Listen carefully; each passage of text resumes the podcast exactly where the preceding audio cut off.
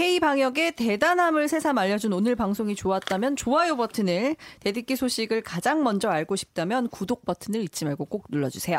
네. 2부 시작하겠습니다. 2부는 오랜만에 강병수 특집이에요. 병모 병모 병특. 어... 병수는 모르는 병수 특집. 지금도 모르고 있어요. 뭔지. 진짜로 몰라요. 아, 진짜. 여러분 아시겠지만 강병수가 그동안 계속 뭐 이거 취재 때문에 빠진다 편집 때문에 빠진다 계속 되게 계속 빠졌잖아요. 그래서 얼마나 대단한 걸 취재하나 음. 봤는데 어, 뭐 의미 있는 거를 또 가져와 가지고 이제 네. 그 관련해서 한번 얘기를 나눠보려고 합니다. 네, 첫 번째 코너는 우리 오기정 기자 준비했죠. 네, 이게 저희 저는 이제 문유부로 사실 준비를 했던 건데 수 브리브리. 브리핑 네. 근데 묻히지 않아서. 아, 이게 묻히, 묻혔다기보다 저는 이제 뭐가 묻혔다고 생각하냐면 이 오늘 그 일단 아이템부터 아이템은 재용 오빠의 대국민 사과예요. 음, 그러니까. 삼성 이재용 부회장이 대국민 사과를 한 했고 그리고 그 사과 내용 중에 삼성의 문호조 경영을 끝내겠다. 그리고 경영권 승계하지 않겠다. 이렇게 사과를 했다는 건데 이거를 보니 다시 그 기사가 생각이 나더라고요. 음, 예전에 네. 그 지금 뉴스타파에서 어, 그 이재용 부회장이 상습적으로 포, 프로포폴을 투약한 혐의로 지금 검찰에서 수사가 진행되고 있잖아요. 그 수사가 착수한 게 2월 로 돼 있고 그 이후에 수사 속보는 사실 나오지는 않고 있는데 아무튼 이제 그 이재용 부회장이 막 사과를 하는 모습을 보면서 자꾸 그 카톡방이 생각이 나는 거예요. 이재용 부회장이라고 하지 마라. 하면 혼낸다. 오빠, 오빠라고 하라고. 아 기억 안 나세요? 안. 그 간호사한테 어, 어. 그러니까 자기가 다니던 성형외과의 간호사한테 그러니까 아직까지는 의혹인 거죠. 프로포폴을 어, 주사를 담당하는 그 간호사한테 이재용 부회장이라고 부르면 혼낼 거야. 음. 오빠 이렇게 오빠라고 부르라고 했다는 그 카톡이 자꾸 생각이 나서 그것과 함께 지금 프로포폴 상습 투약 혐의로 수사가 진행 중인데 묻혔죠. 네, 그게 지금 묻혔어요. 음, 그렇습니다. 네. 그래서 어떤 내용인지 뭐 사실 뭐 사과문 간- 뭐 사과문은 여러분들도 많이 보셨을 거예요. 어떤 음. 내용인지 보, 보셨던 것 같은데 그래도 뭐 검색을 해보면 뭐 이재용 사과문을 쓰려면 이재용 같이 써라 뭐 이런 얘기를 하잖아요. 삼성전자의 모든 문과 문과 출신이 다 달라붙어가지고 쓴 어뭐 그쵸. 사과문이다 이렇게 얘기를 하는데 네. 그러니까 이제 사과문 관련해서 뭐 이게 여러분 사과문을 뭐 진짜 사과하는 마음으로 순수하게 썼겠습니까? 이제 본인도 뭐 어떤 생각이 있어서 썼을 텐데 관련해서 이제 댓글이 있어요. 요거 제가 한번 제가 읽어볼게요. 트위터에 보부상님께서 이재용 사과문 해석 1. 경영권 승계 과정 의혹은 미안하다. 하지만 삼성은 이미 내 거다. 2. 아이들 경영권 승계하지 않겠음. 얼마든지 다른 방식이 있다. 3. 노조 탄압 의혹은 미안 대신 유노조 할게. 근데 건전해야 한다 라는 건데 또 그리고 비브라 순자님께서 아니 근데 비라 이재용 순자. 아, 뭐, 부비라 순자님께서 비브라 비브라늄을 어. 이재용 저 정도 규모 분식회계하고도 실형 면하면 그게 나라냐라고 얘기를 하셨어요. 음. 근데 그동안 언론들이 정말 뭐 전부 다 이재용이 애들한테 경영권 안 주겠다는 내용과 문호조 경영 끝내겠다는 것만 갑자기 음, 헤드라인에. 어 막 도배를 하더라고. 근데 나는 좀 그러니까 저는 이게 이게 내가 뭐, 뭐 누구를 지지하고 네. 내가 뭐 사상이 어떻고 그래서가 아니라 그냥 처음으로 사과문을 그냥 다른 어떤 다른 오염된 정보 없이 딱 봤을 때 어? 왜 이건 그냥 넘어가지 싶은 게 많았거든요. 음, 맞아요. 어, 그런 이제 어, 지적을 하는 분들의 이야기를 한번 댓글로 한번 읽어볼게요. 인스티지 댓글 강 기자 읽어주세요. 인스티지에 익명으로 남겨주신 제- 댓글입니다. 재용 씨 본인 상속세나 제대로 내시고 말씀하세요. 자, 근데 여기 보면 상하문을 제가 띄워드릴 땐 같이 한번 보면서 얘기를 해볼게요. 어, 법과 윤리를 엄격하게 준수하지 못해서 네. 어, 이렇게 심, 심려를 끼쳐드렸다는 거예요. 그러니까 법을 준수 못한 거는 좀 인정을 하는 거죠. 조금밖에 준수 안 했다니까. 엄격하게 준수하지 못했다. 어, 그러니까 그냥 내가 조금 어겼다는 거지. 조금 어겼다는 거잖아요. 그러니까 이게 아 저는 이게 무슨 내 이재용 싫어하거나 그러지 않아요. 나 이재용 음. 누군지 몰라. 밥도 먹은 적 없- 없고 당연히. 먹겠어요. 어, 아무 밥을. 아니, 그러니까 개인적으로 모른다는 거예요. 근데 네. 이거 글만 보고 그런데 뭐 어, 경영권 승계에 대해 말을 해왔다. 뭐 승계에 대해 많은 질책을 받아왔다. 특히 삼성 에버랜드와 SDS 건에 대해 비난을 받았다. 그러니까 비난을 받았다는 거예요. 그러니까 욕을 먹었다는 거지. 그러니까 이게 뭐 잘못 잘했다는 게 아니라. 그런데 최근에는 승계 관련된 뇌물 혐의로 재판이 진행 중이다. 이건 팩트죠, 그냥 드라이한 팩트고 건조한 건조한 사실. 근데 저와 삼성을 둘러싸고 있는 제기된 많은 논란은 근본적으로 이 문제에서 비롯된 게 사실이다. 저는 이 자리에서 분명히 약속드리겠다. 이제는 경영권 승계 문제로 더 이상 논란이 생기지 않도록 하겠습니다라고 했는데 논란이 생겼. 그러니까 잖아요. 지금 경영권 승계 문제가 논란이잖아요. 음, 근데 그거에 또더 이상은 그건 안 할게. 지금 그거에 대해서 얘기를 해야 되는 건데 그거 얘기 안 하고 내가 더 이상은 내가 어 여기까지만 하겠다. 더 이상은 논란이 생기지 않도록 하겠다는 거. 난 이거 당연히 그래야지. 그건 당연한 얘기인 거잖아요. 그러니까 그렇죠. 뭐그 다음에는 나는 되게 열심히 했고 그 다음에는 우리 애들한테는 안 물려주겠다는 건데 애들이 물려받으려면 앞으로 뭐 20년 넘게 남았는데 뭔 소리요 지금 갑자기? 아니 경영권 경영권을 안 주는 거는 아니 우리나라 뭐 김정은 뭐 이게 뭐 북한이 아니잖아요. 주는 게 당연한 게 아니잖아. 뭐 대단한 거 해주는 것처럼. 대단한 손심 쓰는 것처럼 얘기하는 아니, 근데 신기했어. 근데 제가 오- 오면서 이제 신의 한 수에서 뭐 그 방송이 떠가지고 봤거든요. 신의 구독, 한 수- 구독하고 어, 있으니까. 구독자를 어, 당연하지 봐야지. 근데 그 신의 한수 제목이 삼성 뭐였지? 삼성 한국 철수한다? 뭐 이런 거예요. 야 거긴 역시 한국에서 더 나간다 진짜 확실히. 네, 그래서 저 너무 깜짝 놀라서 분명히 사과문에는 그게 없었는데. 봐도 봐도 놀래. 가짜 뉴스는 봐도 봐도 놀래. 그래서 그걸 또 정주행을 했어요. 음. 근데 그 근거가 뭐냐면 이 경영권 승계를 더 이상 하지 않는다는 거를 음. 얘기하면서 이게 외국으로 나간다는 뜻 아니겠냐. 한국 시장에서 더 이상 그 삼성 기업을 기용할 수 없다.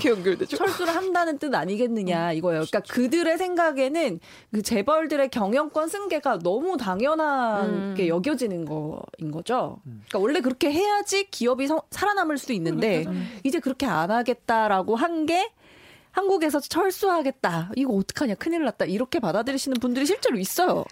댓글이 그게 많았어요. 이제 우리나라도 사회주의 국가가 되는구나.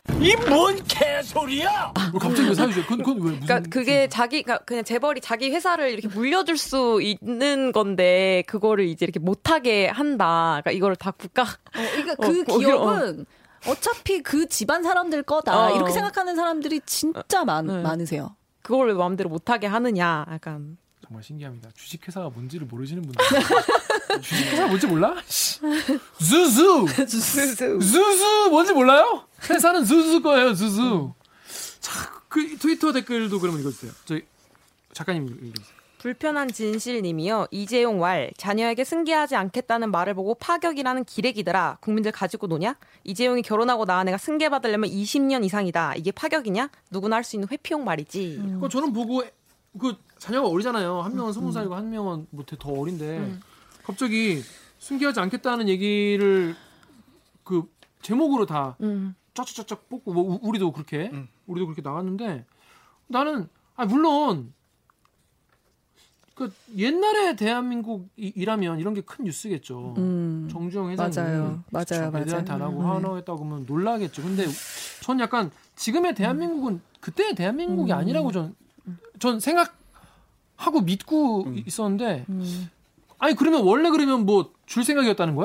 그러니까 나는. 그게 응, 너무 기본에 깔려 있다는 게 되게 음. 놀랍고 경영권 당연히 애들이 승계하는 건데 이거를 마치 되게 대단한 사회 어, 결정을 한 것처럼 얘기하는 것 자체가 조금 놀랬고 뭐야 가업 가업을 있는 거야 무슨 아 뭐 장어구이집도 아니고 장어구이집이면 해도 돼요. 그러니까 저는 주식회사는 몰라 계속, 계속 어, 물려줘야 주식 몰라 되니까. 뭔지 네, 그러니까 본인이 이런 사과문을 쓰게 된 이유가 사과문을 발표하게 된 이유가 경영권 승계 과정에서 그렇죠. 탈세와 네, 그러니까 불, 편법을, 어, 네, 뇌물을 네, 뇌물을 주고 뭐 이런. 혐의들이 있는 거잖아요. 그러니까 근데 그렇죠. 그거에 대해서는 이런 반구 얘기가 없고 음.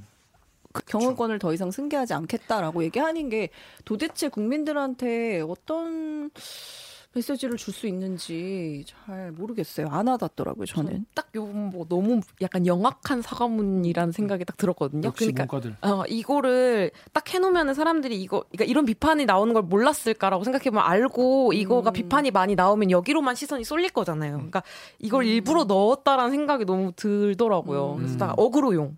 문단 딱 어그로야. 하나. 그리고 그렇지. 주식만 갖고서는 얼마든지 기업 저지 그 주무르는 걸 우리가 많이 봐왔는데 이게 마치 뭔가 대단한, 대단한 거 것처럼. 하는 것처럼 요즘 그 재벌 뭐 3세 4세 뭐 이런 사람들은 이런 거 경영 잘 안 한대요. 그냥 문화 예술 쪽으로 나간대요. 그렇죠. 하기 싫어하지. 아무튼 뭐 아까 이게 보니까 아까 박근작 박 작가도 얘기했지만은 어그로 끌려고 문호조랑 경영권 안 준다는 얘기를 뒤에 일부러 던진 거라는 생각이 들어요. 음. 파격적 이야 그러니까 기자들한테 야 이거 써 이걸로 써. 음. 야 이걸로 이걸로 써라. 야마를 다 뽑아준 받았죠. 거지. 어, 어. 이 자리를. 마련하게 된 가장 근본적인 이유에 대해서는 제대로 된 언급. 어, 이거에 대해서, 그에 대해서 없잖아. 앞에 그냥 비판을 받고 있다. 네. 엄격하게 준수하진 못했다. 소통 공감 못했다. 저의 저희의 부족함 때문 잘못이다. 사과한다. 이런 거잖아요. 질책 받아왔다. 비난 받았다는 거잖아요. 그러니까 아까 그 트위터에 보부상님이 의혹은 미안 딱 이게 맞는 표현인 음, 거죠. 의혹은 미안. 의- 의혹은 미안하고 재판을 우리가 최선을 다해서 싸워볼게. 그 이거는 이게 난 사과문 이게 사과문 이게 사과문인가? 전 이해가 안 되는데 저는 그 다음에 모든 언론들이 이거를 다 짝짝짝 받아가지고 얘라 이거 이거로 써라 던져준 거를 탁탁탁 받아가지고 쓴 걸 보고 좀 놀랐어요. 우리 오구영 기자 우리 클리앙님 읽어주세요. 클리앙. 클리앙에서요 프로 입털러님이 오. 이재용의 대국민 사과문 보도를 보고 있자니 이야기가 자연스럽게 딴 곳으로 흘러가네요. 조선일보 이재용 자녀의 경영권 물려주지 않을 것. 중앙일보 이재용 자녀에게 절대 경영권 물려주지 않겠다. 동아일보 이재용 자녀들의 회사 경영권 물려주지 않을 것. 사실 이번 사과문의 발표 요지는 경영권을 자녀에게 물려주겠다는 것이 아니라 삼성의 잘못에 대하여 발표하는 건데 언론이 논점을 흐리고 있는 것으로 보이네요. 사실 경영권을 물려줄지는 사과문의 사족인데 이런 워딩을 오히려 삼성이 계획했을 수도 있겠다는 생각이 드네요. 그 이, 여기 나오는 이 기사들이 각각 그, 그 뉴스 여기 홈페이지에 메인에 딱 제일 크게 띄워져 있던 기사들 제목만 꼽은 거거든요. 그래서 여기서 딱 이렇게 이재용 사진 있고 이재용 자녀에게 경영권 물려주지 않겠다. 이게 다 장식이 된 거죠. 이런 내용만. 이 사과문이 나오게 된 배경이 그 서울고법에서 파기환송됐을 때 예, 그거에 대해서 이제 책임 있는 말을 좀 해라라는 거잖아요. 근데 사실 이게 거의 뭐 이게 삼성이니까 저는 이런 말을 하라는 것도 분명히 상징성이 있겠지만 삼성이니까 준 엄청난 특혜라고 생각을 하거든요. 니네 어떻게 할 건지 봐서 내가 재판 다시 한번 고려해 볼게. 뭐 사람들이 워낙 삼성 망하면 나라 망한다고 그렇게 뭐 얘기하는 사람도 있고 하니까 실제로 초 뭐 우리나라 경제에서 차지하는 비중도 비중이 워낙 엄청 큰 크죠. 거고 네. 현실적인 문제도. 사실이죠. 근데 전 어. 이 근데 이- 과연 이 사과문이 그렇게 나오게 된 어떤 배경 그다음에 그걸 요구할 때 그런 어떤 논리 과정 이런 걸 고려했을 때 잘 충족한 사과문이었는지 그리고 그거에 대해서 어떻게 좀 판단을 했을 할지 저는 향후의 재판부의 판단도 되게 궁금합니다. 그래서 전 그것도 궁금해요. 내, 제가 이제 겨, 저는 뭐 경제를 잘 모르고 삼성이라는 기업이 어떻게 되는지 잘 모릅니다. 잘 모르 네. 그냥 저는 그냥 일개 그냥 기자인데 물론 이재용 씨는 저를 알지도 못하겠죠. 존재한지도 모르는 미물이지만 즐겨 보시는 거 아니야 이거? 아, 아, 그럴 수 있지. 좋아요 부탁드립니다. 근데 과연 그러니까 이게 방금 말한 이런 것들이 재판 결과가 삼성에게 안 좋은 거인 거랑 이재용 개인에게 안 좋은 거랑은 좀 분리를 해서 봐야 되지 않나 음. 이렇게 생각을 하거든요.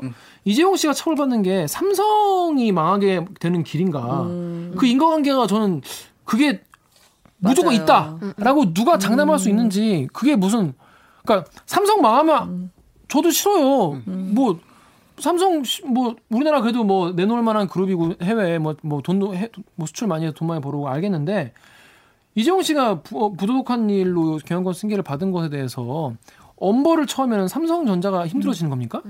그게 그, 래서 어. 선배처럼 그렇게 생각할까봐 이재용 부회장이 사과문에다가 그 얘기를 넣었어요. 음, 뭐라고 넣었죠? 제가 그 역할을 충실히 수행할 때 삼성은 계속 삼성일 수 있을 겁니다. 음. 네. 그건 자, 자기 생각이지. 그러니까 본인이 위태로우면 본인의 신변이 위태로우면 이 삼성도 지속할 수 없다. 이런 협박문 아니에요? 그런 협박이 어, 담겨 어. 있는 거죠 실제로. 나 건드리면 삼성 잘못된다. 막 이렇게. 아까 작가님 말했지만 이거는 협박 같은데. 음. 음, 어, 맞아요. 어. 내가 이거를 처벌하지 말라는 거죠. 내가 그 역할을 충실히 수행을 못하게 니네가 만들면 삼성이 삼성이 아니게 될 것이다라는 협박 같은데. 음. 그리고 수많은 삼성 주주들에 대한 얘들아, 어 우리 어 동학 동학 어 동학 개미들. 동학 개미들에게 야 나 처벌받으면 니네 주식 다 떡락이야 이런 음. 느낌인데. 근데 이런 게 판결문에도 나중에 나오잖아요. 뭐 삼성의 그런 뭐 역할이나 이런 걸 고려했을 때 뭐 약간 이런 식으로 막 감싸주는 식으로 표현들이 쓰이기도 하잖아요. 근데 음. 사과문에 딱 이렇게 있는 걸 보면은 이것도 나중에 또 인용돼서 되게 오만한데요? 되게 오만한 것 같은데? 이렇게 말하면 안 될 것 같은데? 자, 그렇습니다. 네. 자, 그래서 파랑이님은 뭐라고 했냐면, 본인 경영권 얘기를 하랬더니 자녀 얘기를 물타기, 언론의 프레임 전환, 상부 상조하는 꼴 봐라. 아이고, 투명하다. 그러니까 이제 음. 내일부터 이제, 이제 각 이제 언론사에 삼성 광고 쫙 깔리겠네. 아, 잘하셨어요, 아주. 어. 저는 좀 별론 것 같아요. 예. 자, 근데 이뿐이 아니죠? 파트 2! 네. 두 번째 부분은 삼성의 문호조 경영에 대한 이야기였습니다. 네. 루리앱 댓글 오기정 기자 좀 읽어주세요. 누리웹에서요, 구티H님이 오늘 이재용 사과 때 기자 질의에서 무노조 경영 안 한다고 하셨는데 기존에 있던 노조는 인정하시는 겁니까? 물어보는 사람이 있었어야 참 기자인데. 네, 다음 댓글도. 대동강비어님이 어 대동강 맥주? 아 그분 맞아요. 그 추억의 그분? 어? 그럴 수 있어. 네. 그럴까봐 질문 아예 안 받았다는 것 같은데 네. 루리앱 4번 타자님이 삼성에서 노조를 만들려면 인생을 걸어야 했다. 당장 지금 1년 가까이 고공농성하고 있는 김용희 해고 노동자는 90년대부터 지금까지 계속 노동조합 만들려고 못 볼 꼴 엄청 많이 봄. 회유는 기본이고 아버지 압박해서 유언, 유언장 쓰게 만들고 아내는 삼성 임원한테 성폭행 당할 뻔하고 진짜 삼성에서 노조하려면 인생을 거의 포기하다시피 해야 됐다. 오늘 이재용이 대국민 사과하고 노조 승 인한다고 하니까 좀 허탈하네. 결국 노동자의 힘으로 노조 결성이 이뤄진 게 아니라 감옥 가는 게 두려운 이 씨 집안의 궁여지책으로 됐으니까 씁쓸하다. 뭐 씁쓸하다고 생각될 수 있는데 이렇게 이들을 정말 궁지에 몰려면 정말 힘 있는 자들을 궁지에 몰려면 굉장히 많은 시간과 노력과 많은 이들의 어떤 싸움이 필요한 거잖아요. 근데 이제 뭐 박근혜 전 대통령 탄핵, 박근혜 전 뭐 탄핵을 시작으로 이제 국정농단 이 사건이 나오면서 이제 이게 또 이것도 많이 이제 수사가 된 거 아니겠습니까? 그래서 뭐 많은 분들이 함께 싸워줬다 이렇게 생각을 하는 게 좀 더 제 생각에는 어 그렇게 좀 마음을 어, 위로를 받을 수 있지 않을까. 그리고 이제 이렇게 또 드러났으니까 또 좀 다른 입장을 좀 보여줬으면 좋겠는데 결국 사과문에는 뭐 그런 구체적인 뭐 책임이나 이런 건 전혀 안 나왔어요.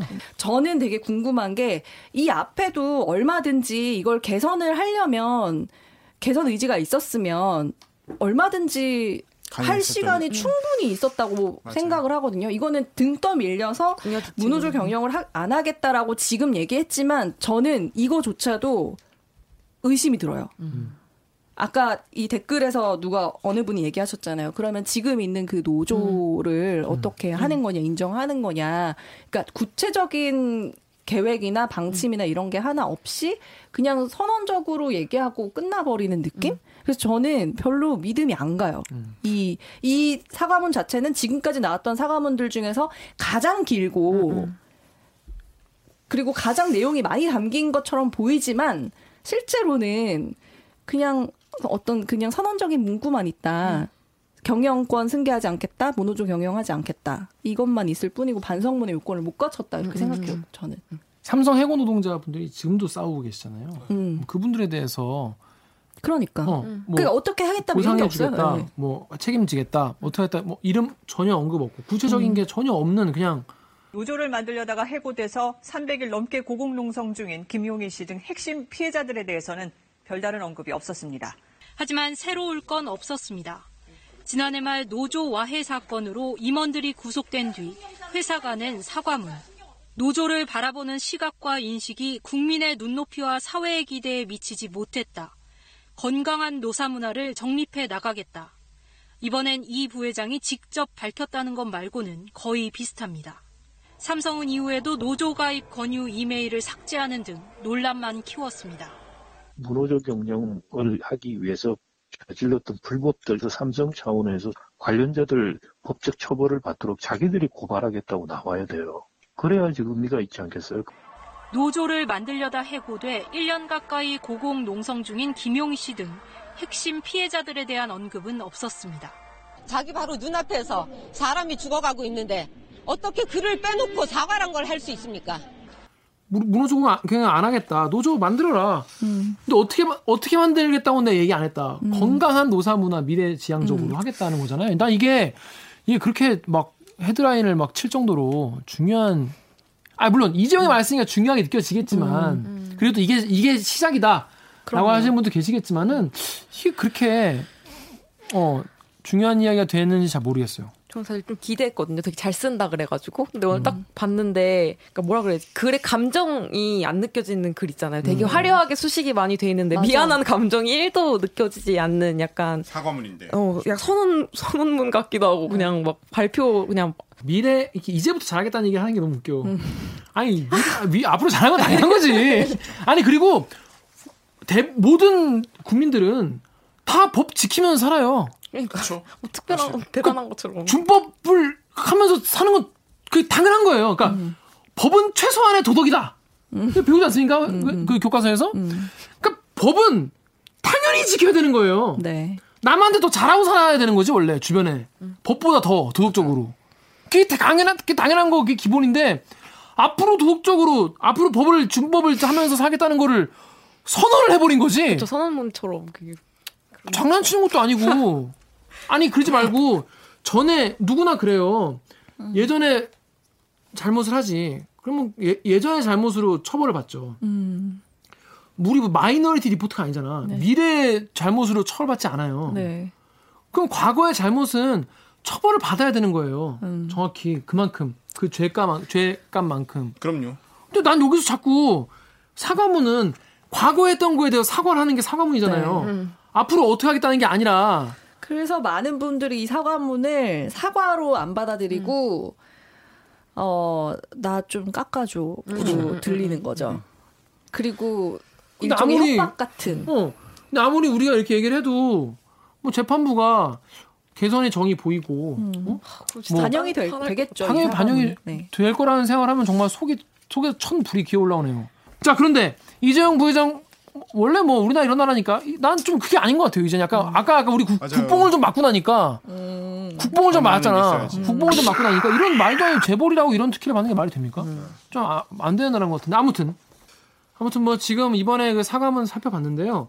얼, 야, 사실 언론들은 지금 진짜 아까 말한 것처럼 어, 무노조 이제 신화 이제 접겠다 그리고 경영권 승계 안 하겠다. 와 이제 우리나라도 이렇게 재벌들이 이렇게 선진 경영하는구나. 우리나라도 나아지는구나 이렇게 이런 식으로 보도하고 있는데 아 저는 막 삼성을 막 싫어하거나 막 그러진 않아요. 이거 폰도 갤럭시라고 폰도 그 노트북도 그럼- 삼성. 노트북 삼성이네. 삼성의 노예, 삼성의 노예. 어. 근데 다 회사에서 준 거긴 해요. 제 저가 산 건 아닌데. 아무튼 뭐 아니 뭐뭘 떠나서 그걸 다 떠나서 개인적인 감정은 없어요. 근데 이, 이- 전 이거 사과문을 보면서 약간 더 약간 좀 어이가 없어졌어요. 음. 아무튼 이게 병모 병특인 이유를 어. 무슨 상관이죠? 근데 이게 무슨 상관인지. 제가 예전에 이- 아 이걸 제가 설명해야 자기 되나? 자랑을 하게 되게 만들어. 이상한 구도네. 아 제가 예전에 이 삼성의 이제 노조 무노조 관련해 가지고 오늘 얘기가 나왔었잖아요. 근데 제가 삼성의 노조 와해 공작이라고 표현을 할 수밖에 없을 것 같아요. 노조 와해 공작에 대해서 꽤 오랫동안 한 반년 정도 꾸준히 좀 취재를 했었어 가지고 그 살짝 숟가락을 네. 결국 이재용을 사과하게 했던 그, 장본인이다. 그, 이런 그 가는 얘기를 많은 길 중에 하나에 살짝 일조를 하지 않았을까라고 저는 생각해 봅니다. 네. 아니 여러분 이제 기자들 뭐, 뭐, 뭔 소리야? 어? 뭐 그런데 사실 기자들은 이런 이, 이런 맛에 하는 거예요. 아. 내가 이재용 그렇죠. 했어. 고개 숙이게 오늘. 예, 오늘 상황 보면서 약간 변화, 근데 정말로 농담이 아니라 그때 했던 취재를 하는 과정에서 어, 어떻게 보면 노조 와해 공작으로 굉장히 삶이 많이 변화를 변화를 겪었던 분들을 직접 많이 뵀었잖아요. 근데 그런 분들하고 얘기를 하면서 그런 분들이 저한테 얘기를 해줘요. 한편으로는 이런 꼭 좀 내주셔야 돼요. 맨날 KBS 같은 곳에서 우리 얘기 안 들어주면 누가 얘기 들어주냐라고 하면서 믿고선 얘기 드리는 거예요. 라면서 얘기를 해주시는 한- 한편으로는 근데 이런 거 아무리 해도 언론사에서 계속 이야기할 수 있나요? 뭐 계속 요번에도 또 그냥 몇 번 이야기 기사 나가다가 우리는 우리 삶엔 아무런 변화 없이 그냥 끝나고 마는 거 아니야 아니냐 이런 얘기도 똑같이 하세요. 그러면은 기사를 쓰는 기자 입장에서도 그런 고민이 들 때가 솔직하, 솔직하게 말하면 있었어요. 어 이거 내가 쓴다고 달라질까? 삼성이 달라질까? 음. 어 그냥 정말 내가 그냥 오늘 뭐 예를 들면 단독 기사 하나 쓰고 싶어가지고 욕심내는 거. 욕심내서 달라질 수 있어요라고 말했지만 확신이 안 되니까 거서 거짓말로 속인 거 아닐까 이런 고민이 그때 진짜로 있었거든요. 꽤 오랜 시간 만나고 다양한 얘기를 하다 보면 어쨌거나 조금씩 달라진다는 걸 느끼는 것만으로도 아 그래도 그때 꽤 열심히 취재하고 보도하길 잘했구나. 그 오늘 사과문을 이렇게 썩 알맹이가 있는 사과문은 아니지만 굉장히 큰 의미로 다가왔던 거여서 그래서 병무병특에 들어간 건지 그렇게 생각을 해봅니다. 그렇습니다. 하여튼 뭐 네. 고생했어요. 네. 이 원래 원래 다 같이 싸워야 돼요. 어, 다 같이 이렇게 거악 거악에 대해서는 다 같이 싸워야 됩니다. 자 다음 아이템도 병모 병특. 병모 병특 투. 병수는 모르는 병수 특집 리포트가 뭐냐면요 연 693시간 더 노동 과로사 식물인간 속출하는 집배원 실태를 취재한 강병수 기자의 뭐 기사도 있고 뭐 디지털 기사도 있고 여러 가지예요. 근데 일단 기본적으로 어 집배원 잔혹사 그렇죠. 지금 보이는 화려한 건물. 우정본부 130년 역사의 상징 서울 중앙우체국입니다. 지난 2010년 이후 사망한 집배원은 모두 185명으로 조사됐습니다. 우정본부는 이들 사망 대부분은 근로조건 등과 관련이 없는 개별적 사망이라는 입장입니다. 전체적인 우리 관리라든지 프로세스에 있어서는 안정성을 가지고 있고 다만 이제 하나하나 개별 사례는 특이한 케이스가 있을 수 있죠. 그런, 부분들이 언론에 많이 부각된 거 아닌가라는 KBS 탐사보도부는 지난 8개월 동안 185명의 사망 원인을 조사해 업무 연관성 여부를 분석했습니다. 먼저 유족과 동료 등을 상대로 사망 원인과 사망 직전 특이 사항에 대한 심층 면접을 진행했습니다. 여기에 사망 전 노동 시간과 노동 강도 등 공식, 비공식 근무 기록도 일일이 추가 확인했습니다. 이 과정을 거쳐 업무 관련 사망으로 추정된 집배원은 모두 79명. 먼저 사망 원인부터 분석했습니다. 보시는 것처럼 사고사가 37명, 심혈관계 돌연사가 33명, 스스로 목숨을 끊은 경우가 9명이었습니다. 사망 시점을 보겠습니다. 매년 비슷한 수준을 유지하던 업무 관련 사망 집배원의 수는 2016년을 기점으로 갑자기 증가했습니다. 증가폭이 뚜렷합니다. 사망 원인과 사망 시점을 동시에 놓고 보면 2016년을 기점으로 사고사는 비슷한 수준을 유지한 반면에 돌연사는 2배, 자살은 8배나 늘어난 것을 확인할 수 있습니다. 사망자의 연령대도 주목해 봐야 합니다. 79명 중 54명이 20대에서 40대 사이의 젊은 집배원이었습니다. 이 중 28명이 돌연사나 과로자살로 숨졌습니다. 사망 후 공상이나 산재 인정 여부도 확인했습니다. 사고사의 경우 공상이나 산재 인정을 받지 못한 경우가 37건 중 3건에 불과했지만 돌연사는 33건 중 17건이, 자살은 9건 중 7건이 업무 관련성을 인정받지 못하거나 공상 신청조차 하지 못했습니다. KBS 뉴스 강병수입니다. 지난해 5월 비정규직 집배원 이은장 씨가 잠을 자다 숨졌습니다. 34살 정규직 신청 바로 전날이었습니다. 이번에 정시직은 무조건 되니까 와, 꼭 돼야 된다고 됐으면 좋겠다고 그렇게 얘기를 많이 했었거든요. 부검 결과 사망 원인은 청장년 급사 증후군. 하루 배달 물량은 1,200여 건. 이동 거리도 하루 평균 100km에 달했습니다. 하루 이동 거리는 한 9km 하고요. 그래서 오토바이를 많이 타가지고 요즘 허리가 다음날 배달 물량을 집으로 가져와 분류하는 일이 다반사였습니다. 저녁에 못다 한 거 시간을 맞춰 이제 퇴근을 해야 하니까 집에 가져왔어 하더라고. 상사의 이삿짐을 나르고 반려견 뒤처리까지 했습니다. 직원들한테 방송국에 뭐 인터뷰는 하지 마라. 입단속 시키고 이상해가지고 가봤더니 자, 저희가 자료 요청했던 CCTV 자료는 뭐 백업은 하나도 안 돼 있고 석 달 뒤인 8월에는 경기 가평우체국 계약직 집배원 44살 성모 씨가 숨진 채 발견됐습니다. 119입니다. 무엇을 도와드릴까요? 비가 보여요. 어디에서 비가 보여요? 성 씨의 사망 원인 역시 급성 심장사였습니다. 맥주 52년나? 아마 대한민국에서 집단위에 그렇게 이야기하나 없었어요.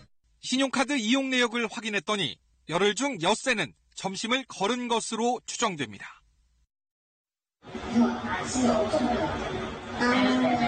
미리 2시간, 1시간, 2시간 정도 친다. 비정규직의 경우 법상 주말 근무를 할 수 없었지만 KBS가 확보한 CCTV에는 거의 매주 나와 일을 했습니다. 올해 1월과 2월에도 심장마비 등 과로사로 추정되는 사망은 2명, 이중한 명이 35살 젊은 집배원이었습니다. 우리가 늘 만나는 집배원분들에 대한 이야기인데 요 보도를 본 이 대들기 구독자님이 대들기 유튜브에 이런 글을 남겨줬어요. 숨제이님께서 강병수 기자 뭐 하느라 계속 바쁜가 했더니 진짜 중요한 문제를 탐사 취재했더군요. 다들 시사기획 차 한 번씩 보시고 집배원 노동 문제를 공론화시킵시다라고 하셨는데 이거 준비하느라 고생 많이 했죠. 그렇죠. 꽤 오랜 기간 취재를 했었고 엄청 안 나왔잖아요. 엄청 안 나오고 아 진짜로 근데 이거 막 취재하고 또 편집도 하고 왜냐면 그 편집 볼 때도 막 민감한 부분들이 있으니까 옆에서 막 팩트는 맞는지 마지막까지 음. 확인을 해야 되거든요. 음. 그러다 보니까 이제 제가 새벽까지 편집을 하느라 여러분 못 나온 거지 정말 게을러서 그런 거는 전혀 아니란 걸이 자리를 빌어 한번 다시 말씀드립니다. 집배원 과로사 기사가 작년 초부터인가 네. 나- 많이 나오기 시작해서 하루가 멀다 하고 나오더라고요. 나오다가 어, 그리고 이제 그 우체국 집배원들이 우체국 앞에서 집회 시위도 그렇죠. 열고 하면서 이게 좀 공론화가 확 됐죠. 강병수 기자 좀 읽어주세요. 18페이지. 트위터에 For the Again 19님께서 숫자는 거짓말을 하지 않는다. ILO 권장 여유율이 9%다. 그런데 집배원들의 여유율은 3%? 네, 여기 여유율이라는 게 어떤 거죠? 이 여유율이란 게 이제 저희가 일을 하다 보면 노동자들이 일을 하다 보면 기본적으로 뭐 화장실도 가야 되고 그다음에 휴식도 이렇게 우리가 앉아서 좀 쉬기도 해야 되고 이런 거잖아요. 그거를 비율로 계산을 해 놓은 거예요. 근데 이 여유율 3%란 게 얼마나 가혹한 숫자냐면 한 시간을 일한다고 치면은 1.8분 쉴 수 있게 한 거예요. 1.8분? 1.8분. 그러니까 이게 이게 나오게 된 배경이 뭐냐면은 그 우정 본부에서 집배 부하량 시스템이란 걸 만들었어요. 음. 그러니까 그게 뭐예요? 어, 집배원분들의 노동 강도를 기반으로 해 가지고 노동 강도, 그러니까 노동 시간을 기반으로 해서 이 각각의 노동 강도를 계산하는 거예요. 음, 예를 들면은 그 기준 기준되는 수치가 뭐냐면은 뭐 등기를 한 통 배달할 때는 뭐 223초가 걸려. 그럼 네. 이거를 이 시간을 기반으로 해가지고 데이터를 막 무슨 일 할 때는 몇 초, 무슨 일 할때몇초 쭉 데이터를 낸 다음에 이거를 노동 강도로 환산을 시키는 거예요. 그래서 음. 일을 기준으로 해서 대충 한 시간을 일했다고 보면 그렇죠. 뭐 물건을 몇 개를 했겠구나 그렇죠. 이게 되는 그런 거예요. 식으로. 그래서 음. 1을 기준으로 해서 1보다 높으면은 노동 강도가 센 거, 1보다 음. 낮으면은 노동 강도가 낮은 거 이런 식으로 하는 집배 부하량 시스템이란 만- 걸 만드는데 네. 그때 이제 그런 시스템을 만들었으니까 당연히 노동자에 대해 적용을 하려면 쉬는 시간도 보장을 해줘야 되는 거잖아요. 그렇죠. 근데 그때 보장된 시간이 1시간 일할 때 집배원분들한테는 1.8분 보장되게 하는 시스템을 만든 거예요. 우정본부가 우정본부가. 그러니까 사람이 죽으라는 소리죠. 한 시간 일, 일하고 1.8분 쉬라고? 네, 말이 안 되는 거죠. 8시간 일하면 8분 거의 10분도 안 되게 그쵸. 말이 그 그 말이 돼? 말이 안 되죠. 어. 이게 정말 말이 안 돼가지고 감사원에서 저희가 이제 취재한 음. 바로는 감사원에서도 이 해당 사항에 걸렸어요. 그러니까 딱 봐도 말이 안 되잖아. 음. 이게 이게 뭐 사람이 어떻게 이렇게 일을 해? 그리고 이게 기본이 최저가 9%고 육체 노동이 많을수록 이 여유를 높게 당연히 음. 적용을 해줘야 되는 거예요. 아 이게 최저임금 같이 최저 여율이 9%인 네, 거죠? 권장 아. 여율이 음, 9%인데 사실상 뭐 제조업체 제조업이나 중공업 쪽에서 일하는 분들은 뭐 가만히 서 있는 20%, 자리에서 하는 네, 20% 30%까지 여유를 적용시키거든요. 근데 이분들은 뛰어다니잖아. 네, 그쪽으로. 근데 3%가 말이 안 되는 거예요. 어, 어. 네. 죽으라는 중선에서. 지적을 했죠. 어. 그랬더니 우정본부의 대답이 3%는 단순 실수였다는 것이 우정본부의 해명입니다. 약간 업무 혼선이 있었습니다. 우정사본부에서는 그 부분을 혼동해서 감사원 감사 이후 여유율을 12.5%, 즉 시간당 7.5분의 휴식이 보장되도록 개선했다고도 주장했습니다. 그러니까 내가 쉬고 싶을 때 조금 쉴 수 있는 여유 이런 부분을 반영해다 반영하는 측면에서는 분명 어느 정도의 그 개선 효과는 있다고 생각을 합니다. 하지만 여유율 12.5%는 이미 2011년부터 복무세칙에 규정돼 있었습니다. 전문가들은 육체 노동 성격이 짙은 집배 노동의 특성상 여유율이 최소한 20%는 돼야 한다고 분석했습니다. 우리의 실수였다. 착오였다. 그게 어떻게 실수일 수 있지? 그러니까 근데 이게 1년 넘도록 현장에서 적용됐었거든요. 음. 그리고 이 노동 집배 부하량 시스템이 적용된 노동 강도에 따라서 집배원 분들한테 우체국 쪽에서 뭐 예를 들면 너 왜 이렇게 요번에 집배 부하량 시스템에 따른 이 숫자가 낮아 일 더해 너 왜 이렇게 일 아, 어, 진짜 많이 토- 안 나. 어. 토 나오겠다 진짜. 말이 안 되는 거예요. 이게 노동 현장에서. 그래서 이게 막 그 집배원 분들은 현장에서 만난 분들은 이 숫자만 들어도 진저리를 실려. 그래서 나 진짜 깜짝 놀랐던 게 거기 그 사례로 나오는 분들 중에 그 집에 가져가서 어 맞아요. 네. 어. 업무를 했다고. 가족까지 다 와야 돼요. 어. 일하면은 나 진짜 소름 끼쳤잖아요. 가족들이 뭐 모여서 부업하는 것도 아니고 그 우체국 어, 아무튼 좀 심각하더라고요. 그리고 출근 예를 들면 뭐 공무원이니까 9시다 치면 한더 일찍 6시부터 나와서. 나와가지고 이미 배달을 시작하면 출근길에 배달하고 가요. 일이 너무 많아서. 그렇게 안 하면은 일이 안 되는 거예요. 근데 이거 역시도 우정본부 같은 경우는 이 이런 해명은 너무 황당해가지고 저희가 이거 참 어떻게 보면은 말꼬리를 잡는 건가 이런 생각 되게 많이 했는데 너무 황당해서 보도를 했거든요. 사- 공무원인데 음. 예를 들면 8시부터 그러니까 업무 명령 지시는 8시부터라고 음. 해도 7시부터 나오는 게 우정본부 측 관계자의 말을 빌리자면 공무원으로서 굉장히 일하는 사람으로서 베스트한 자세라고 나는 생각한다. 바람직한 자세. 어, 바람직한 자세라고 생각한다. 한 시간 전부터 나와서 일을 하는 거는 근데 그거는 전혀 그분들이 어떤 노동 환경에서 일을 하는지 전혀 전혀 모르는 것 전혀 모르는 상태에서 나오는 발언이었거든요. 아, 참 이게 너무 너무 모르고 있구나. 음. 그런 생각을 되게 많이 했죠.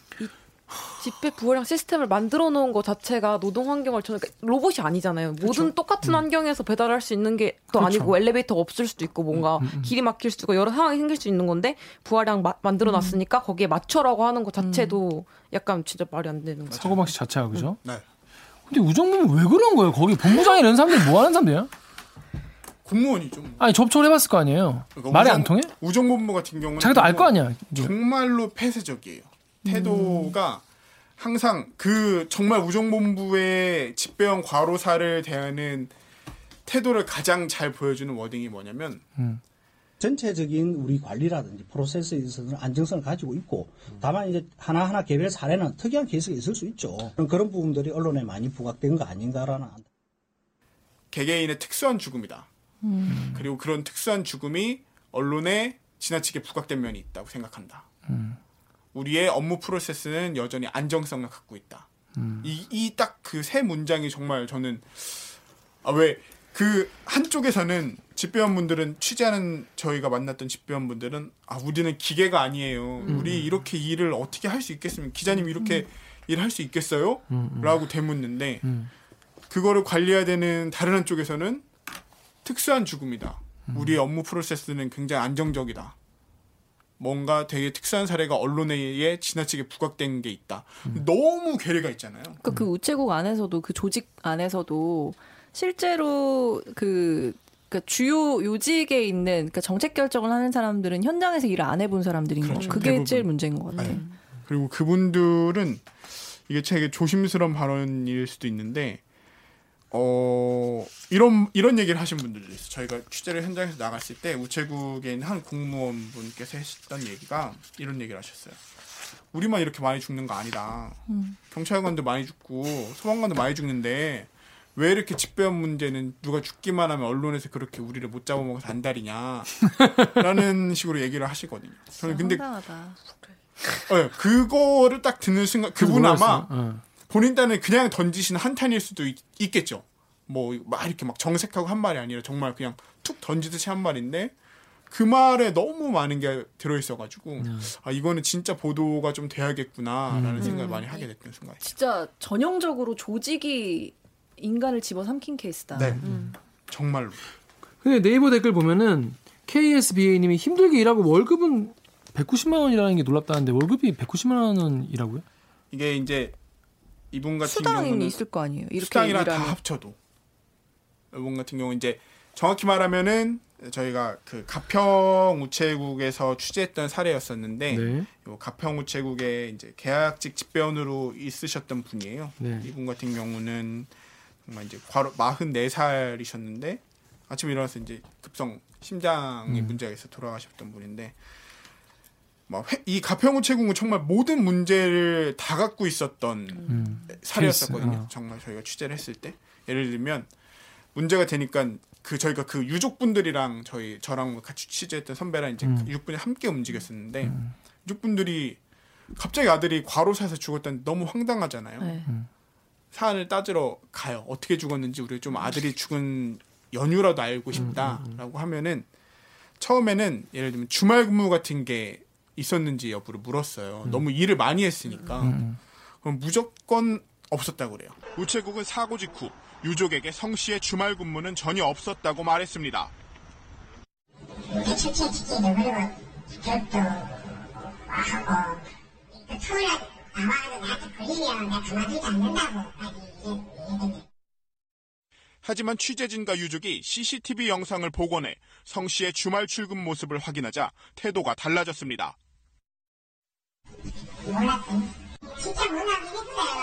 아니 나와서 몰래 나왔어요. 제가 뭐 크게 설명을 드릴 수는 없는데 아 우리는 한 번도 그런 거 시킨 적이 없었고 음. 그런 거 내가 막 어 주말에 토요일에 일하러 나오면은 막 뭐라고 혼낸다고 그렇게까지 얘기했다 이러면서 그 당시 가평 우체국장 같은 경우는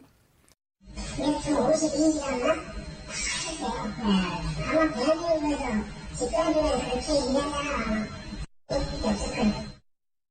52시간제였으니까 시간제로 대한민국 52시간 딱 맞춰서 얘기한 사람 얘기한 집배원은 일한 집배원은 성우준밖에 없을 거다 이런 식으로 아 돌아가신 분? 네, 돌아가신 분. 성우준밖에 없을 거다 이런 식으로 얘기했거든요. 정말 너무 막 당당한 태도로.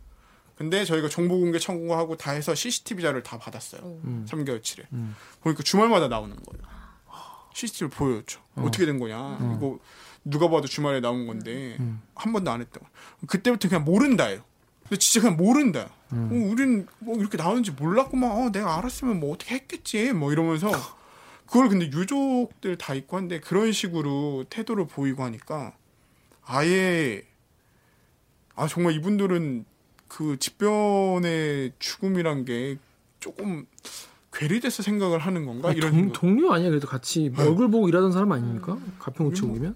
엄청난 뭐 집배원 우체국 내에 뭐 왕따 문화도 있었고 이 가평 우체국 같은. 근데 할땐이 모든 총체적인 문제가 결합됐던 이 성우준 씨 같은 경우가 딱 한 달 일했는데 부모님 앞으로 날아온 월급 명세서에 이제 한 190여만 원이 딱 찍혀 있었던 거죠. 아. 그렇게 일을 하고도. 그래서 우리 트위터 댓글 우리 작가님 좀 읽어주세요. 스윗 트위터에 덕환님께서요. 일이 많으면 사람을 늘려라. 저렇게 건강한 남자가 일하다 죽었으면 살인 노동이다 라고 하셨고요. 더휠1님께서요. 어, 가평우체국에서 어떤 젊은 집배원이 과로사로 사망했는데 죽고 나서 집배원 다섯 명을 고용했다고 한다. 미쳐 돌아가는 슬픈 현실. 네. 강길 이거 이건 무슨 말- 얘기죠? 요 더휠님께서 말씀을 해주신 내용은 가평 우체국에서 어떤 젊은 집배원이 과로사로 사망했는데 죽고 나서 집배원 다섯 명을 고용했다고 한다. 이게 아까 말씀드렸던 성우준 씨 사례거든요. 더 슬픈 거는 성우준 씨 역시도 앞에 똑같은 가평 우체국에서 다른 두 분이 사망을 한 다음에 그분의 대체로 들어왔는데 그분이 다시 돌아가시고 가평 우체국에서 다시 다섯 명을 채용한 거예요. 그러니까 그냥 거의 뭐 죽음의 문이야 거기는? 그냥 약간 부품 같다는 생각이 많이 들었어요. 그냥 갈아 끼면 되는. 그래서 저는 그 한명한 명의 죽음이 특수하다는 게 굉장히 조금 이렇게 말하면은 뭐 서운하실 수도 있지만 그분이 오만한 발언이었고 정말로 좀 이해하기 어려운 발언이었고. 죽음 개별적인 죽음일 수는 있지만 그럼 그 개별적인 죽음 하나 하나의 의미에 대해서 정확하게 조사를 했으면은 성우준 씨 같은 경우가 안 돌아가셨을 수도 있었을 거고, 예. 흉, 저희가 취재를 하는 와중에도 올해도 두 분이 돌아가셨거든요. 근데 다 30대, 저보다 나이가 조금 더 많은 분이. 씁쓸하죠. 아니 근데 그러면 다섯 명을 고용할 수 있었던 거잖아요. 아, 그쵸. 충분히. 근데 왜 한 명만 일을 시켰던 거야? 원래 다섯 명에서 일을 했어야 될 물량이었다는 거. 사실상. 인 거잖아요. 네. 결국 결론적으로. 있는 집배원분들 어떻게 보면 뭐 쥐어 짜낸다고 표현해야 되나? 그런 노동 현실인 거예요. 아 근데 노조는 뭐해? 우정욱 이 우정본부 같은 경우가 조금 민감할 수 있는 얘기인데 노조가 1, 2노조가 갈려 있어요. 우리랑 똑같네. 우정 노조란 게 있고 집배 노조란 게 있는데 음. 요 노조 사이에도 사실상 일종의 조금 갈등이 있고 네. 우정 노조 집배 노조의 주장으로는 우정 노조가 큰 노조인데 엄청 큰 노조거든요. 네. 여기는 그 한국 노총의 핵심 이루는 음. 노조예요. 네. 우정 노조 같은 경우. 이제 우정 노조가 소위 말하는 집배원들의 어떤 업무 환경 개선을 위해서 적극적으로 나서지 않는다고 생각을 음. 하고 있고 집배 노조. 우정 노조 같은 경우는 우리는 최선을 다하고 있는데 우정 본부가 나서지 않는다고 생각을 하고 있고 그래서 음. 요 사이에서도 약간씩 서로의 책임 미루기가 좀 있는 음. 모습이긴 했죠. 보도에 다 담지는 못했지만. 근데 이게 뭐 사람이 없는 것도 없는 거지만 조직 문화가 또 이상하다는 네. 댓글도 많이 있었습니다. 우리 어, 오규정 기자가 여기 클리앙 댓글 좀 읽어주실래요? 두 개 다? 클리앙에서 호빗의 지배님이 어, 비용 절감도 절감인데 조직 문화가 심각하더군요. 그리고 세이로스 님이 무사고 강조하는 문화도 큰 문제죠. 막 숨겨대면서 무사고라 그러면 뭔 의미가 있는지. 음, 이 조직 문화 문제라는 건 어떤 지적이신 거예요? 이게 아까 잠깐 말씀드렸던 것처럼 일단은 숨기고 봐요. 집변의 죽음이 있을 때 문제를 드러내서 이게 뭐가 문제인지에 대해서 소위 말하는 진단을 받고 고치려는 게 아니라 음. 일단은 집변의 죽음이 있으면 그걸 최대한 언론에도 노출을 안 시키려고 하고 사유에 대해서 누가 좀 이렇게 물어보려고 해도 자료도 제공 안 해주고 뭐 아까 말씀드린 가평우체국 그런 일종의 말바꾸기 대표적인 사례고 어 노동 조건 개선 추진단이라는 게 청와대에서 나서 가지고 이 문제 좀 끊어보자 하고 해서 집배원 돌연사가 잇따르자 청와대가 나서 만든 집배원 노동 조건 개선 추진단에서도 우정본부의 태도는 달라지지 않았습니다. 감사원의 여유율에 대한 지적도 추진단에 제대로 알리지 않았습니다. 그런 감사가 진행되고 또는 감사 결과 보고서가 나오고 또 그 문제를 우정본부에서 어떻게 해결하려고 하는 지에 대해서는 상당 기간이 지난 다음에 저희들이 알게 됐었습니다. 실제 노동 시간 같이 전문위원들이 요구하는 내부 자료 공개를 거부하기도 했습니다. 어떻게든지 왜곡하려고 그러고 축소하려고 그러고 저희들이 데이터 요구할 때 뭐 CCTV 자료 무슨 자료 전부 다 없다 그랬어요. 없다 부족하다. 그런 것도 전혀 자기네들 없다고 그러고 CCTV 없다고 그러고. 그러니까 거기에 참여한 데이 그 학자분 같은 경우가 계속 증언한 게 너무 자기가 너무 답답했다는 거예요. 뭐를 주고서는 연구를 하라고 그래야 되는데 뭐만 달라고 그러면 없다고 그러고 뭐만 달라고 그러면 없다고 그러고 이렇게 말하고 또 다른 학자분 같은 경우에는 자기가 문제가 있다라고 연구 보고서 같은 건 아니면 paper 같은 거를 했겠죠. 만들어서 올리면은 우정본부 측에서 연락이 온대요. 이거 혹시 교수님 말투는 굉장히 조심스럽지만 사실상 협박에 가까웠다 이렇게 표현이 되는데 교수님 혹시 이 데이터 마사지 된 거 아니냐고. 우리 쪽이 불리하게 마사지 된 거 아니냐고. 그래서 어떻게 어, 학자한테 그런 얘기 할 수 있겠 있는 거냐. 이게 되게 이쪽의 폐쇄적인 문화 그대로 보여주는 거다. 이렇게 굉장히 좀 분개하시더라고요. 근데 보면 이게 우정본부, 우체국 이런 게 사실 우리 일상이나 아니면 뭐 중요한 유명한 인물이 얽혀 있지가 않기 때문에 사실 관심이 좀 음. 사실 없었기 때문에 그동안 자기들끼리 되게 폐쇄적으로 자기 마음대로 해온 겨- 경우도 있는 것 같아요. 음, 그런 맞아요. 이유도 있겠죠. 네. 굉장히 폐쇄적인 문화가 있거든요. 뭐 겸배 이런 문화들. 그 자기들끼리만이 아는 문제 그 문제였고 이 겸배가 진짜 겸배 그러니까 내가 이- 이 동료가 못 못 배달한 걸 내가 대신 그렇죠. 배달해 대신 어. 네, 우편물을 나눠서 배달한다라는 우체국 은어인 건데 이 겸배 같은 게 사실상 노동 착취나 마찬가지라고 저희는 생각을 했거든요. 왜 그러냐면 겸배를 하면 아까 말씀드린 것처럼 몸에 엄청난 부하가 오잖아요. 그리고 실제 노동 시간도 늘어나고 그럼 늘어나는 것만큼 보상이 주어져야 되잖아요. 그렇죠. 시간의 수당 같은 게 줘야지. 겸배 같은 경우 겸배 수당이라는 게 따로 있어요. 근데 이 음. 겸배 수당을 받기가 얼마나 어렵냐면 겸배 수당을 받으려면 일단 기본적으로 30일 이상인가 연속으로 겸배를 해야 되고 겸배를 겸배 수당을 받으려면 야, 한 번 하면 줘야지. 거기서부터 말이 안 되는데 어. 그것도 겸배 음악 수당이 저작권이야. 20만 원이거든요. 어, 수당이 20만 원이야. 20만. 근데 어. 그거를 겸배한 사람들끼리 n분의 1로 나눠서 가져가요. 이- 아니 내가 일을 했는데 왜 남의 저희가 엠빵을 해? 들으면 정말 화가 나죠. 그 저희가 들으면서 이게 무슨 말이야? 라고. 그러니까 이거를 거의 그냥 당연시 하는 문화로 노동을 했으면은 그 노동에 대한 정당한 대가를 지불하고 그다음에 그 노동이 꼭 필요한 상황인지에 대해서 고민하고 해서 필요 없는 노동을 줄이든지 해야 되잖아요.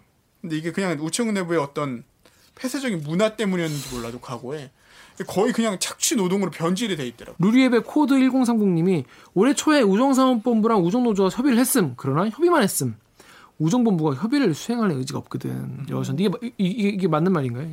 그렇죠. 이것도 사실상 맞는 말이라 할 수 있는 게 아까 말씀드린 것처럼 이런 상황이기 때문에 1차적으로 요구를 하는 게 인력 증원이에요. 음. 인력을 조금이라도 지금 수준보다 늘려서 달라. 음.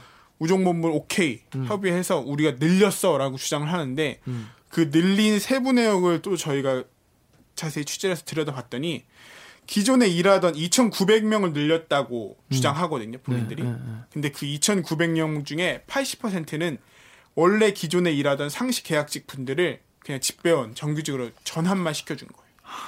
근데 그거를 늘린 다음에 계속 발표는 2,900명 늘렸다 우리가 이렇게 얘기를 하고 있는 거죠. 전체 수는 변함이 없는 거의 변함. 음. 아 근데 그분들도 뭐 마귀라서 그러는 건 아닐 거 아니에요. 음, 그렇죠. 그, 런 결정하는 분들도 내가 집배원들을 더 죽이고 싶다.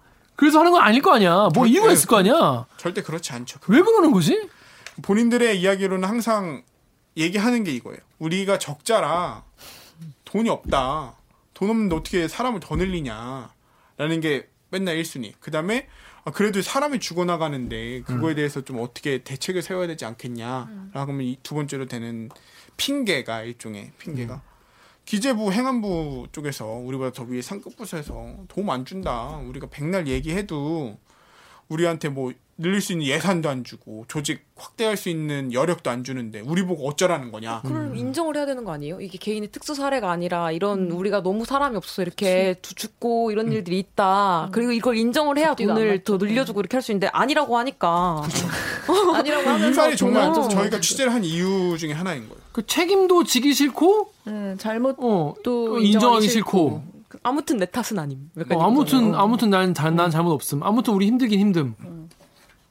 그, 저는 10년 가까이에 185명이거든요. 돌아가신 분이. 어쨌든 뭐 사고사 이런 걸다 포함해서. 근데 이거에 대한 제대로 된 분석 자료조차 없었다는 게 왜냐면 저희가 분석한 게 이제 맞는지 여부를 저희도 이제 따져봐요. 저희는 저희 나름의 전문가분들과 접촉이나 취재를 통해서 확인한 거지만 맞는지를 그럼 우정부가 갖고 있는 데이터랑 비교를 해봐야 거. 아니에요. 해보고 싶어도 할 수가 없어요. 제대로 된 데이터가 없으니까. 그러니까 기자들이 주로 이제 뭐 정보공개 청구를 하- 하면은 뭐 자료 같은 거 이제 주는 게 당연한 건데 이거 뭐 없는데요? 뭐 이러면 뭐 땡인 거야? 그 아까 뭐 예산 얘기했는데 우리 클리앙 댓글 우리 오기정 기자 좀 읽어주세요. 클리앙에서요 자비아님이 본질적으로는 재정경제부 그러니까 기재부겠죠? 기재부겠죠? 어. 네, 본질적으로는 기재부가 문제죠. 우정은 알아서 살라고 던져놓은 곳이라서 적자 나면 영리화 민영화하겠다고 할 듯. 근데 민영화하면 국민들이 피해를 보죠. 이거 취재하면서 이런 문제에 관심 있는 뭐 국회의원이나 이런 분들 좀 만나본 적 있나요? 뭐 누가 관심 있어 이런 게 있나요?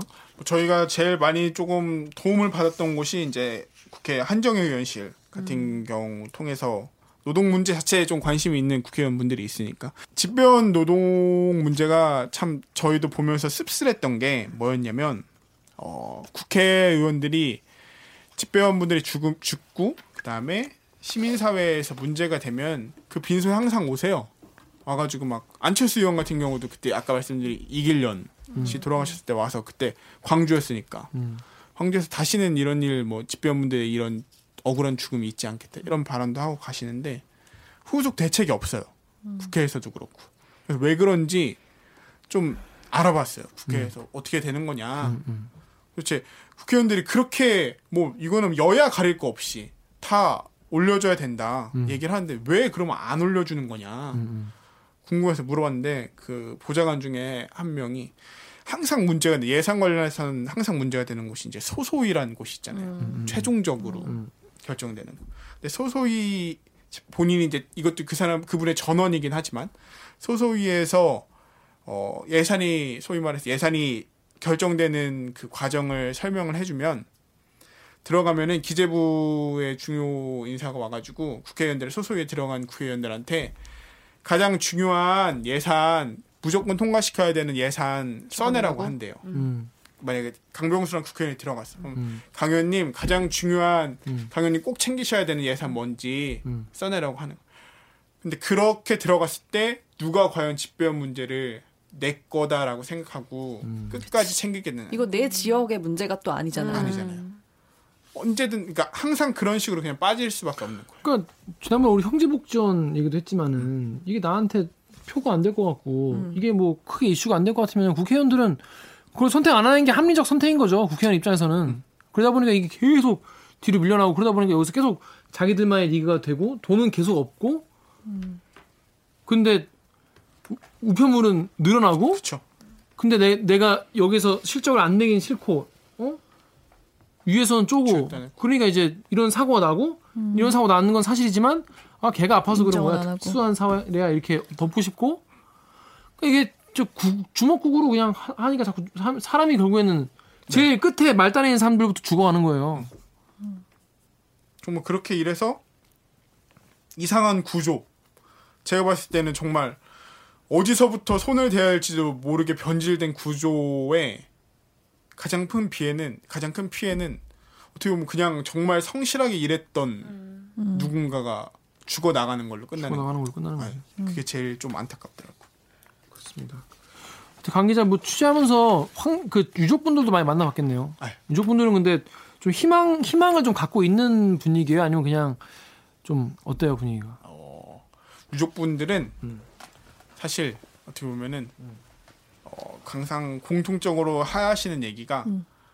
예를 들면 어머니들 같은 경우는 그냥 우리 아들 잊지 않고 이렇게 다시 언론에서 음. 찾아와 주는 것만으로도 고마워요. 음. 라는 거예요. 어, 우리 아들의 죽음 잊지 않고 음. 다시 이렇게 우리 아버지의 죽음 잊지 않고 다시 찾아와 줘서 음. 이렇게 얘기해 주는 것만으로도 음.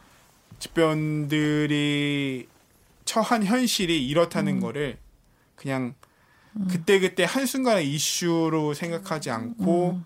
와서 우리 얘기를 들어주는 것만으로도 고맙습니다. 음. 사실 저희가 어떻게 보면 되게 죄송스럽기도 하고 진작에 왜냐면은 이런 문제에 대해서 보도를 안 해봤으니까 음. 죄송스럽기도 하고 한편으로는 어쨌든 저희 보도를 위해서 되게 어려운 본인들의 음. 이야기를 해주시는 거기 때문에 저희 입장에서 고맙기도 하신 분들이잖아요. 음. 근데 되려 이제 잊지 않고 찾아와 주셔서 고맙습니다라고 얘기하면 뭔가 좀 마음이 이렇게 무거운 걸 넘어서 되게 좀 이상한 기분이 들 때가 좀 있죠. 보면은 참 착한 분들 많고 이렇게 이런 이 이런 마음 말씀해 주신 분들 많은데 참 그런 분들이 참 이런 슬픈 일을 당하시는 거 보면은 참 마음이 저도 무거워지는데 이 KBS 사이트 토르님 댓글 강병수 기자가 직접 읽어주시죠. 토르님께서 강병수 기자님 이런 뉴스를 볼 때마다 드는 느낌은 그저 슬픈 드라마 한 편 보여주고 슬프지 라고 되묻는 느낌입니다. 드라마는 거기서 끝이지만 세상은 이어지는 겁니다. 제발 지속적으로 우체국이 이후 어떻게 개선되었는지 법 개정할 움직임은 있는지 지속적으로 보도해 주시길 바랍니다. 참 우리가 이제 형제복지원 사건 다루면서도 한 얘기인데 이게 언론이 무관심하고 어, 그러니까 언론이 사람들의 관심을 이제 일으켜야 되는 거잖아요. 이게 여러분 이런 일이 있어요. 어떻게 이런 일이 있습니까?라고 알려 알리는 게 일단 언론의 첫 번째 임무고. 그러니까 사람들이 거기서 이제 관심을 가지고 우리가 무슨 아 이거 영화로라도 만들어줘야 된다 이런 얘기를 한게 그렇게라도 좀 이슈화가 좀 많이 돼야. 왜냐하면 KBS에서 한 번 보도 나간다고 해서 이게 갑자기 확 엄청 음. 크게 다- 하는 경우가 적으니까. 그러니까 이게 이런 거를 진짜 좀 실제로 우리가 변화를 좀 가져오려면은 계속 보도하면 될까? 뭐 아니면 국회의원들을 뭐좀 쪄야 되나? 뭐 사실 이게 유족분들 만나고 이렇게 취재를 하다 보면 정말 막 내일같이 느껴지거든요. 기자 입장에서도 이게 유족분들이랑 같이 취재하고 있으면 또 유족분들 또 마음을 또 잘 이해하게 되는 경우도 있어요. 그러니까 이게 어떻게 보면 취재원에 참 기자가 많이 이제 막 뭐랄까 심정적으로 많이 기대게 되는 그런 건데 이런 케이스 같은 경우는 정말 더 유족분들의 마음을 더 잘 전달하는 게 중요한 보도이니까 앞으로 강병수 기자 이거 취재하면서 유족분들이랑도 또 본의 아니게 약간 아 제가 잘하겠습니다 뭐 이런 얘기도 했을 텐데 앞으로 이거 어떻게 좀 KBS가 보도를 해야 될지 네. 좀 그런 좀 계획 같은 게 있나요? 저는 요거 취재하면서 되게 많이 들었던 생각이 진짜로 전 대들기 하면서 개인적으로 제일 좋았던 에피소드 중에 하나가 예전에 그 최강호 선배 나왔을 때거든요. 네, 노동. 그래서 최강호 선배가 왜 노동의 가치가 다르게 평가되었는지 본인은 이해하기 어렵다라고 하시, 하시던 말씀이 되게 인상 깊었어요. 그리고 저도 취재를 하면서 그 생각이 되게 많이 들었었고요. 왜 노동의 가치가 다르게 대우를 받고 설령 대우받을 그렇게 다르게 대우받을 수밖에 없는 상황이라면 적어도 잘못 대우받고 있는 게 있다면 고쳐야 하는 게 아닌가라는 생각을 엄청 많이 했고 개인적으로 정말 이거 처음에 선배한테 말했을 땐 저도 그랬거든요. 또 집배원 문제를 취재하나라는 마음이 있었어요. 왜냐면 이게 뭔가가 막 보이지도 않는 것 같고 그렇지. 네, 예전에 사회부 있을 때 너무 많이 봤던 문제 같고 내가 이 문제를 보도했을 때또 사- 보도했을 어, 때. 뭐 사람들이 또 집배원 사망 사고에 이렇게 반응할 것 같고 심, 심드렁하겠지. 네. 사람이라는 게 참 간사해서 막 느꼈다가도 또 그 기사 또 뜨면은 클릭 안 하게 돼요. 다른 기사 보게 되지. 얼마나 지금 어 크보 크보 뉴스 뭐, 뭐 얼마나 볼 게 많아 기사가. 근데 이, 손이 안 가게 될 수 있죠. 그건 이제 이해는 해요. 근데 그 중요한 이슈니까 우리는 계속 이거를 지적을 해야죠. 왜냐하면 국회의원들 자기 지역 얘기 아니라고 손 놓고 있고 예? 다른 언론들 이거 뭐 관심 없고 그러면 우리라도 계속 얘기를 해야 될 정도로 좀 중요한 문제인 것 같아요. 지금 사실 유가족 분들이 이렇게 취재 협조해 주실 때 꼭 하는 얘기가 있어요. 뭐 저뭐 이번에 그런지 모르겠지만은 우리 애 같은 일 다시 안 생기게 해달라 맞아요. 이런 얘기를 기자들한테 하거든요. 근데 되게 절절하게 하세요. 그분들은 진심을 담았어. 근데 그런 부탁을 받고 하는 기, 기자가 그런 말씀을 쉽게 잊어버리면 안 되는 것 같아요. 명심하고 잘 취재하도록 하겠습니다. 그렇습니다. 자, 하여튼 뭐 오늘 하여튼 뭐 강병수 그도, 기자 그동안 되게 오랫동안 취재했는데 고생했어요. 네. 많이 봐주시길 부탁드리겠습니다. 이제 잘 나오는 거죠. 네. 그럼요. 제가 절대 게을러서 빠지지 않았다는 걸. 네, 고생 많이 했습니다, 진짜. 그래서 아, 혹시 예고제 강병수 이제 또뭘 취재하나? 예고제. 예고제요? 어, 뭐 건지. 그리고 저번 주에 끝났는데 이번 주에 조금만 머리 좀 비우면 안 돼요? 오늘 방송도 여기서 사회 방법 알려드리면서 마무리하겠습니다. 기자님들 특이하거나 특별하거나 댓글 읽어주는 기자들은 매주 목요일과 금요일 유튜브 팟빵, 아이튠즈 팟티, 네이버 오디오 클립, KBS 라디오 앱 콩의 팟캐스트를 통해 업로드됩니다. 대들기에서 보고 싶은 기자 혹은 다뤄줬으면 하는 기사가 있다고요? 방송 관련 의견은 인스타그램, 유튜브, 팟빵 계정에 댓글을 남겨주세요. 포기를 모르는 별난 녀석들이 만드는 대들기를 응원하고 싶다면 좋아요 버튼을 아직 구독하지 않으신 분들은 구독 버튼을 잊지 말고 꼭 눌러주세요. KBS 뉴스 좋았어. 또 만나요. 오. 안녕. 네. 고생하셨습니다. 고생하셨습니다. 아 오늘 고생했어요. 녹화가 기, 좀, 아, 이게, 왜냐 앞에 걸 한번 하고 또 해가지고. 거의 2시간? 4시간? 고생하셨습니다.